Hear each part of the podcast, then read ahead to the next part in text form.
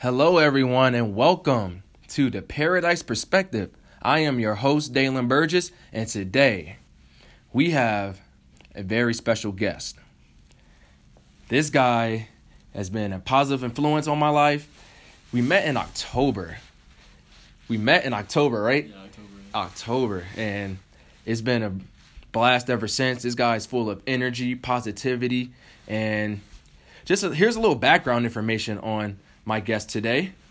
He's a psychology researcher at the Mindset Assessment Project.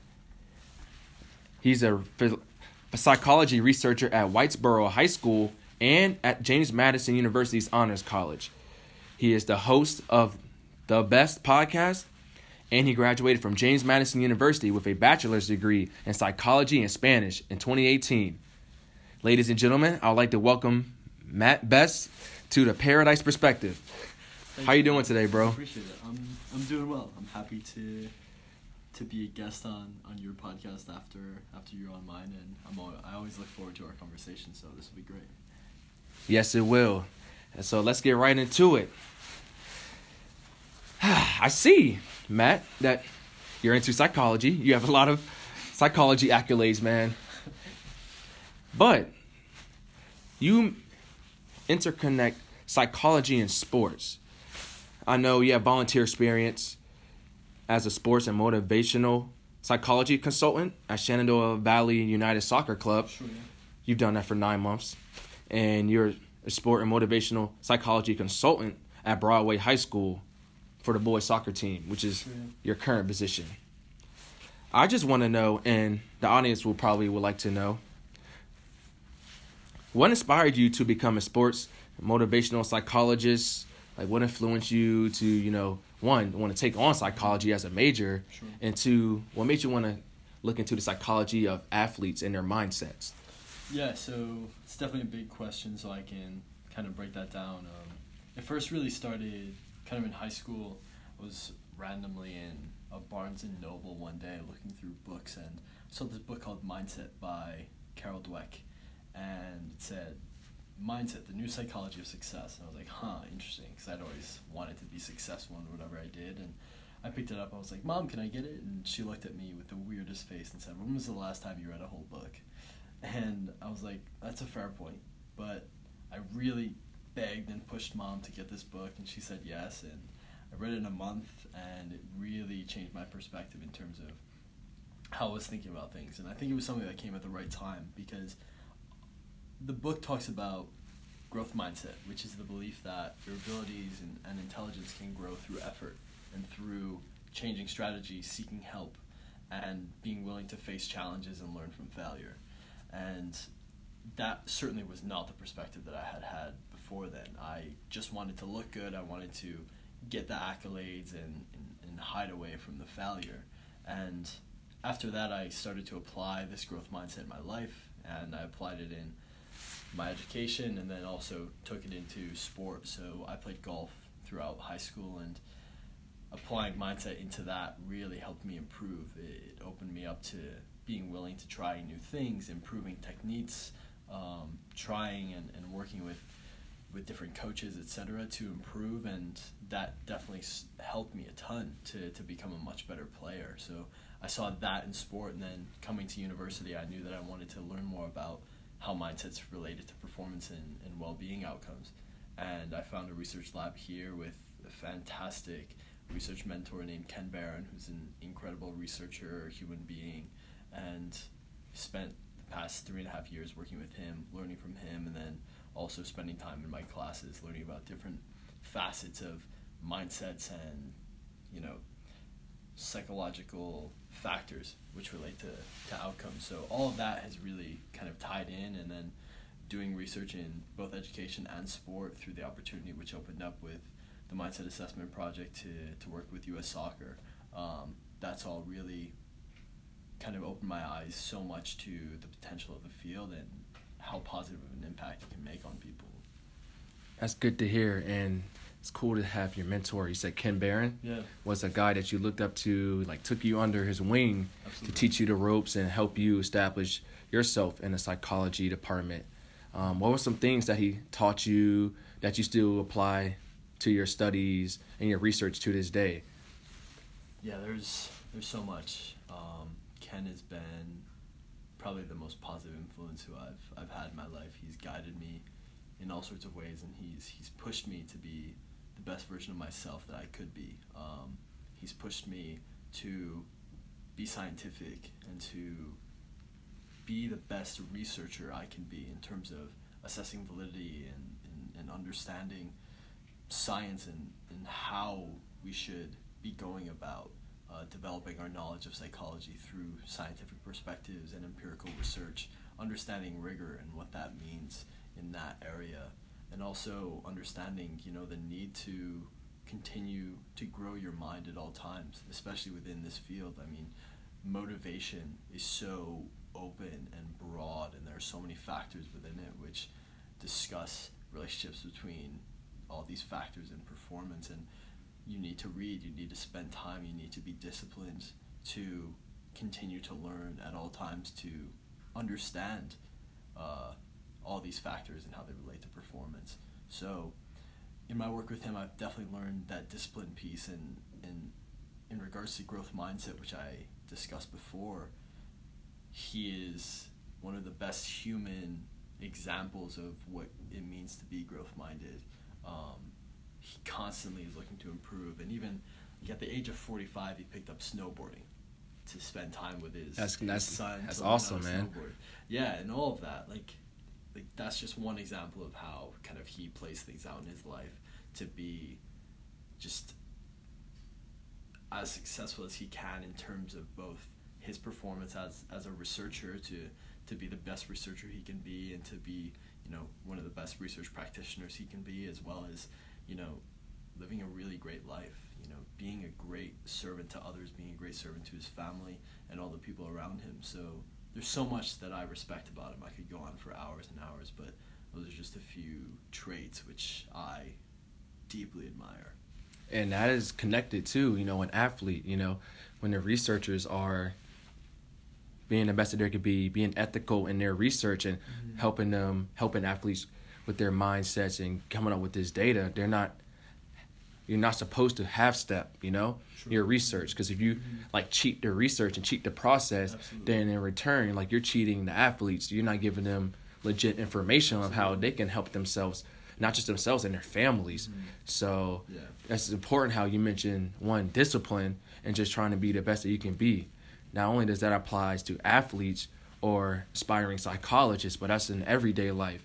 Being the best that you can be and having that discipline and whatever you're trying to do is crucial and key to one being successful and two helping people get to where they want to go. So that's cool how it's just everything is interconnected when everything just comes down to discipline and making sure that you're putting in 110% in whatever you're doing. Mm-hmm. Yeah, being willing to invest into that into the long term, right? He's been at it since the 90s and he still loves what he does, still super invested into it, still willing to put in hours and hours to continue to learn and, and be a student of the field, which you just wish for that for so many people. Like I, I wish that everyone could could have that sort of relationship with the work that they do. You know, being able to do it over and over for years and years, and to still find great learning opportunities, to still feel like you're growing, to still continue to to become better each day, and to, to want to come back and to do more.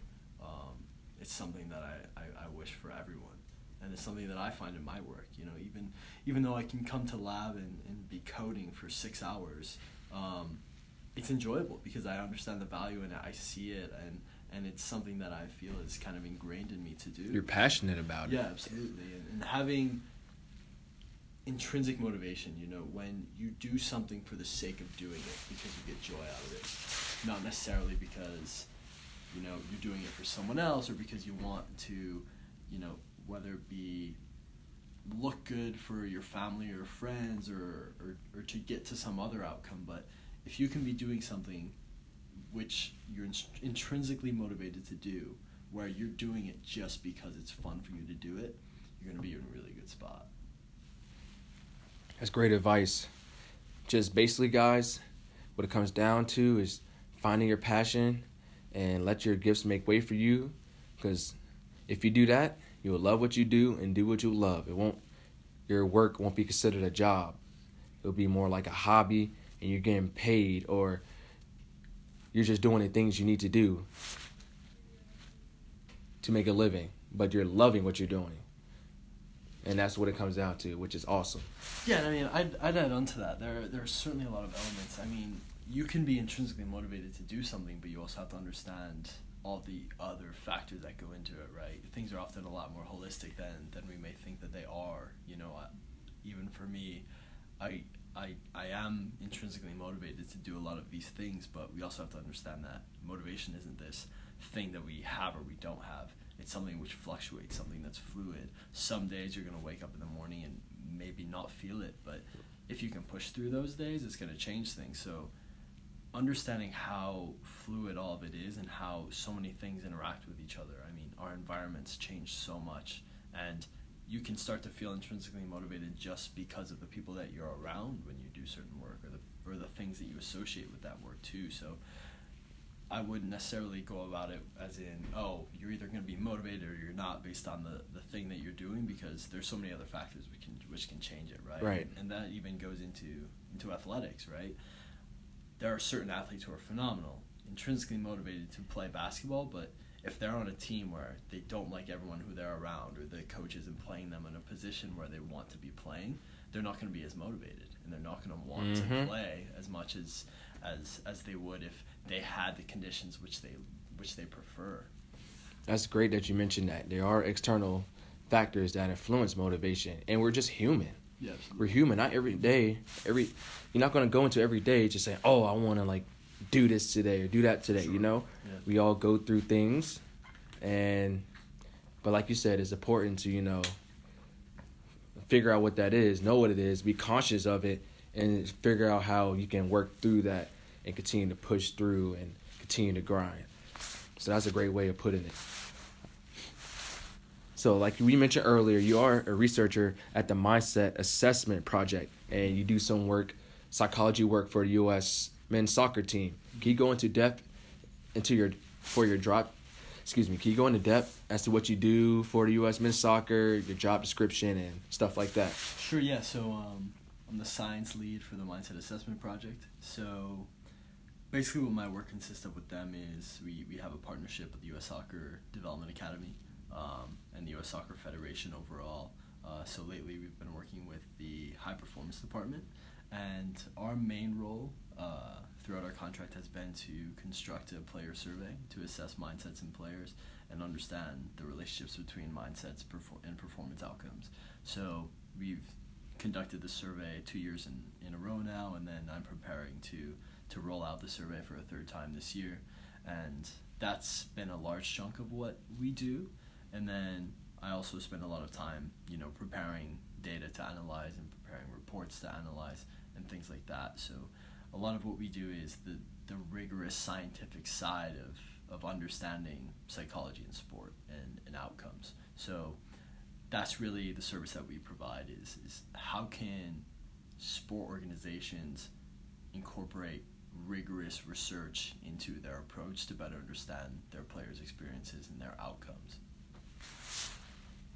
We know psychology is important, but can you tell us why psychology in sports is just as important as psychology in other fields? Just like knowing yourself, like a regular person knowing themselves and their mindsets and what they do. Why is psychology in sports? In recent years, there's been a lot of people looking into psychology in sports and trying to figure out, you know, and help these athletes with their mental state. Have you seen like a, a spike in the need for psychology in sports and why is it important that you know people are researching psychology in sports and trying to help these athletes out Yeah, so I think there are a number of answers I could give you there. There are, there are lots of facets. Um, I'd say why is it happening? Um, there's a lot of money in sports. There's a lot of resources, and one percent means a championship or not a championship, playoffs or no playoffs. So those margins are so small for such different financial dividends for sport organizations.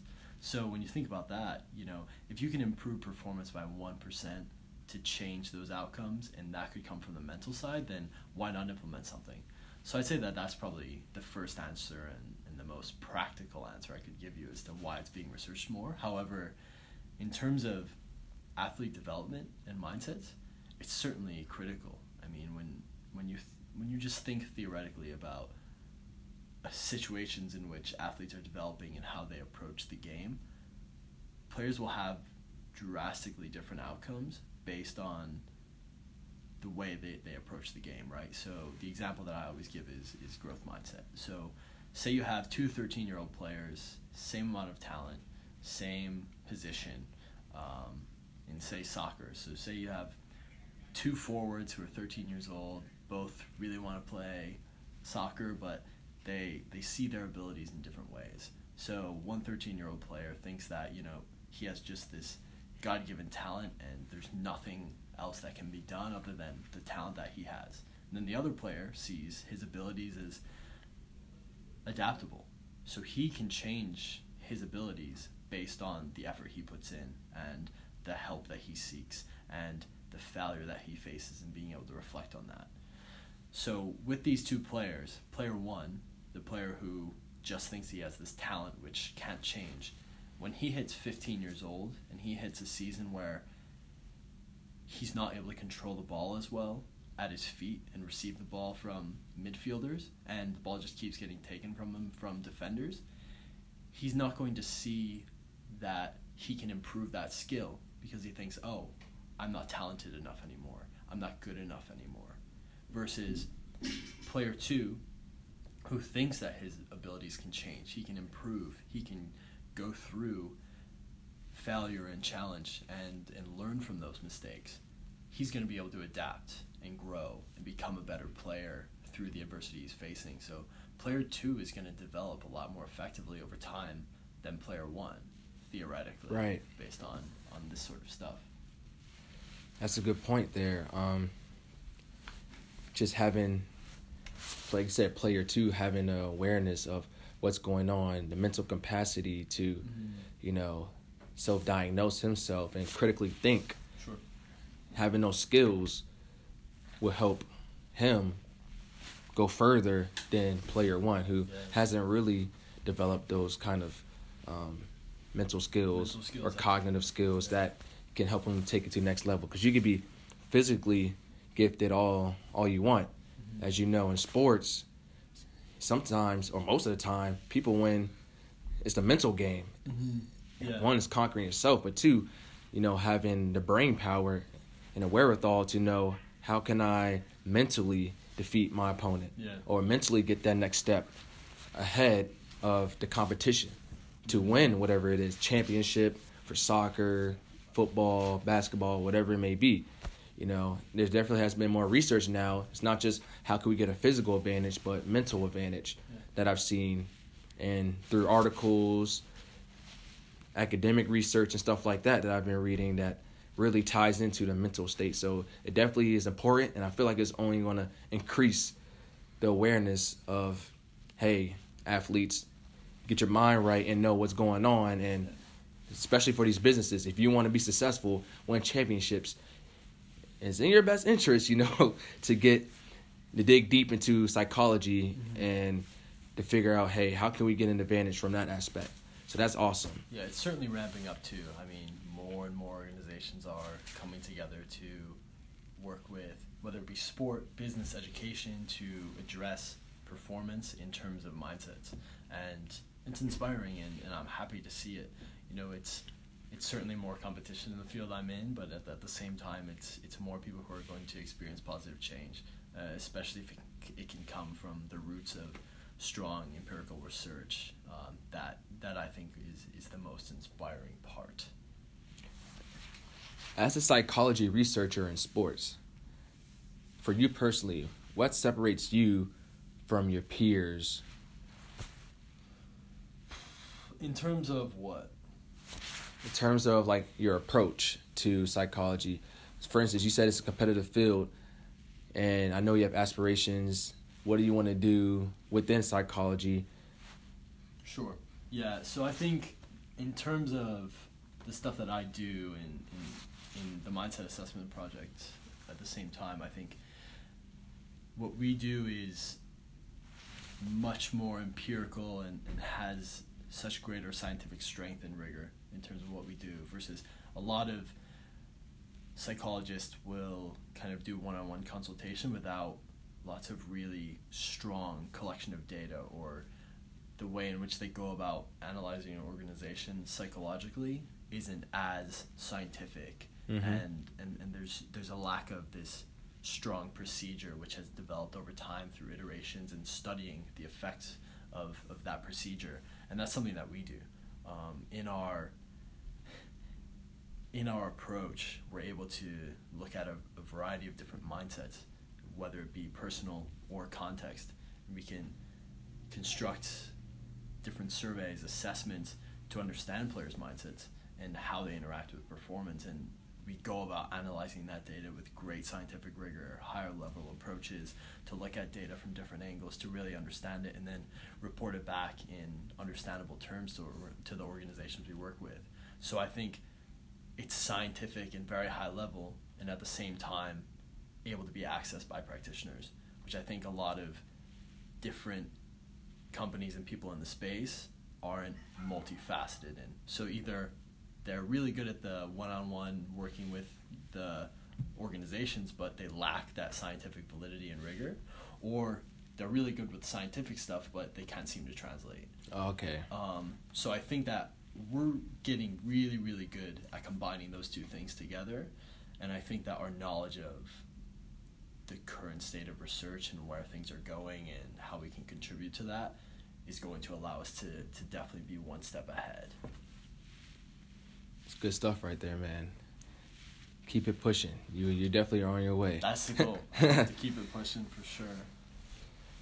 All right, let's move on to the topic of mental illness and its effect on professional athletes. I know you've heard a lot of um, information regarding the NFL and how they handle like mental illness, CTE, and NFL, and there's been a lot of backlash of their mishandling of the, treating their players Mhm. the way they deserve, Concussions and all yeah, that. concussions and all that, etc. In your opinion, is the NFL doing a good job of bringing awareness to like mental illness, CTE, and player safety? It's a very tough question. Um, because it's subjective. I mean, for me, as someone who, you know, wants to conserve the mind and the brain, understands everything that it's capable of, and, and all of that, I think, yeah, seeing what happens in the, in the NFL, how the game is tailored, and, and, and what that leads to in terms of head injuries, it's just not well structured. I mean, there's so many head injuries. I mean, I haven't seen a football game where I haven't seen a guy taken off the field for a head injury. I haven't seen a, a game without that happening. Um, and even I think about injuries that aren't to the head, like player tears his ACL. I haven't seen it. I, it would be very hard for someone to mention a team that didn't have someone who tore an ACL or had a long term injury during their season. And that player has to go through a very long period of trauma for themselves to recover and get past that because oftentimes when you have those massive injuries, you don't know if you're ever going to play again. And you have to think about your family, you have to think about what you're going to do, how you're right. going to deal with things mentally Mm-hmm. as as a non-athlete in the world, and I think that there's just a lot going on in, in, in terms of that. But at the same time, I, I do think that players are stepping up to say things and, and to talk and to speak out in the public. Sure, some may not like those perspectives. However, I think the the science is backing it up in terms of everything that that these injuries, especially with everything with CTE, is is causing um, in terms of you know suicide, depression, all sorts of really bad mental health outcomes that are coming from you know interruptions of brain chemistry from all of those injuries. So it's something that I certainly need to learn a lot more about in terms of the neuroscience stuff and all the little details, but from the kind of 10,000 foot above perspective, you'd like for them to do more for their athletes um, and to to improve the playing conditions so that it would be a little more sustainable because I know that like the average playing career for a player in the NFL is three years. Right. Yes. And stuff Three- like that is really, really shocking. Um, think, oh, how could they take care of their athletes more? And and and if even if they had methods, what are their priorities? dude, if you were like the commissioner, Roger Goodell, and you see this, you see this disaster that's happening in front of you, what would be some rules or regulation that you would add to the current system to help the overall mental state of the NFL players? That's hard. Um, I would have to do a lot more reading and discussing with professional football players and things like that because I'd say that I'm just too uninformed to be able to create a policy and, and things Mhm. to do. However, I think that there's plenty that they could do. I mean, you just look at the way the game is played and you understand that the way in which the game is played creates the outcomes. You know, one of my favorite sayings I've ever heard is um, every system perfectly leads to the outcomes that it creates. And all the conditions that a system creates will perfectly create the outcomes that you have. And when you see the outcomes that the NFL has in terms of injuries and stuff like that, and and the system that is in place within the game, it's really interesting. And I mean, you can really start to see, oh, I understand how this chain of events is leading to to the outcomes that they're having. But I think overall, it, it just gets to the debate of, oh, does football needs to change as a game versus are there ways in which the game could still be played the way it is and and avoid the the injuries that would that would happen and, and even if you wanted to go into this massive behavioral perspective the only way to make it to make players really not have the sort of tackles which could lead to the brain injuries would be oh if you do a deliberate targeting play or something like that, then you're fined a million dollars. Like you have to be fined an extreme amount of money to really create that incentive to not do things. like Million that. dollars, that's a lot, man. Yeah, exactly. That's a lot of And- money. and that would that would detract players from doing anything close to to targeting. So, but it's not realistic, which kind of makes it tough because you got to find a way in which it's realistic, where the it makes sense for the league, makes sense Right. for players, etc. It's like you have to find like that, a common ground between Yeah. realistic and to a point where Mhm. you still it won't be like a pushover rule to where like oh I can take that little twenty thousand dollar Yeah. fine Yeah, I'm making millions Mhm. stuff like that like it's not going to affect still, me Like an actual incentive to not do right that behavior. Yeah. that makes perfect sense I I completely agree maybe not on the one million dollar part but but I get where you're coming from and how like a strict enforcement of a rule that would be like hey it make you think twice for you before you like make that illegal hit or illegal tackle or whatever it may be. So I commend you on your opinion. One of your favorite quotes I've done some research bro and I've seen that one of your favorite quotes comes from Joseph Campbell and he says find a place inside where there's joy and the joy will burn out the pain Indeed. how does psycho like your work in psychology how does that bring you joy and how does that help you since you're doing what you love how does that help you deal with the everyday struggles of life that everybody encounters Sure. Yeah. Um, said that quote in my high school graduation speech, and I still, my mind comes back to it very frequently. There's something that doesn't leave me, um, and it's something that I totally buy into. Um, for me in my work, you know, it's understanding the, the meaning of it. So I can give you a, a little. Yes, lesson- break- little break it down. on happiness. Um, we all want to know so Martin Seligman was the the president of the um, of the APA, which is the American Psychological Association, and when he became president, he kind of realized that psychology was mostly focused on how to get people from doing poorly to okay, but what he wanted to do was how can we focus on getting people from okay to good, okay to great, okay to really happy. Mm, okay. Um, and he started to do research on happiness and, and deeper happiness, and he started to dive into that and, and found that there were three levels of happiness. The first and most basic being pleasures, so simple short term pleasures that people get, whether it be consuming large amounts of sugar or sex or whatever. And then the second level, which is a large jump from the first level, is engagement. So when you find activities where you're fully immersed, where it feels like time is flying by, where you can just engage totally. And then the last level, which is the highest level, is meaning. So when you can do an activity and understand the deeper implications of what you're doing. And I th- think that for me, in the work that I do, I definitely fall in that third category. Um, whenever I reflect on my work and I have a morning and nightly journal where I kind of synthesize some ideas about that concept of why am I doing what I'm doing? What is the value of what I'm doing? And what sort of progress am I making every day?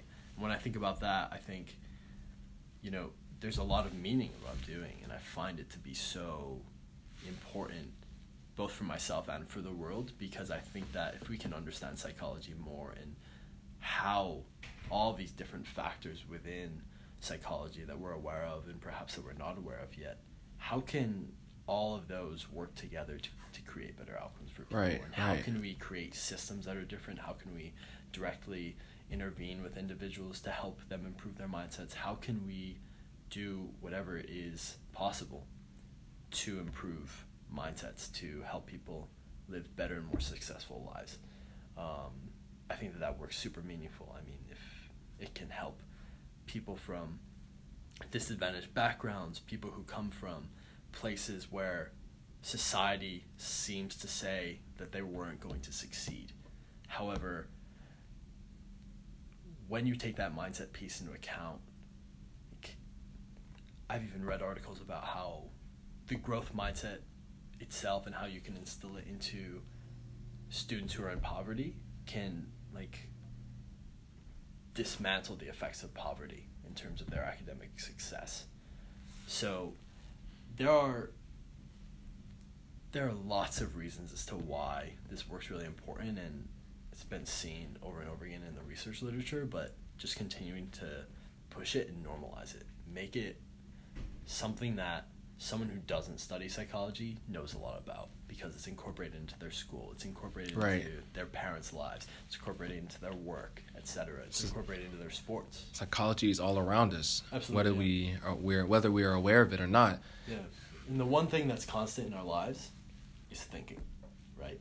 True. Like, It's Yes. something that we're doing all the time. And the way in which we think and the way in which we interpret what we feel, those factors can drastically change who we are, what we do, the outcomes that we have, etc. So, understanding that, I mean, our minds are so powerful in terms of what they can allow us to do and what they can allow us to experience in our lives. And I think that all of that really ties into be that joy that burns away everything else at the end of the day. Because if my mind goes to that place where I can really start to really think about that value, like I can't think of anything else or or all of the little things that that may not be going well seem to shrink in size. And that's what we'll leave you guys with today. That good word of advice. Find a place inside where there's joy, and the joy will burn out the pain. Matt, thanks for your time today. Thanks for coming on the Paradise Perspectives podcast, and good luck in your future endeavors. I appreciate that, man. Cheers. Thank you guys for tuning in. Until next time.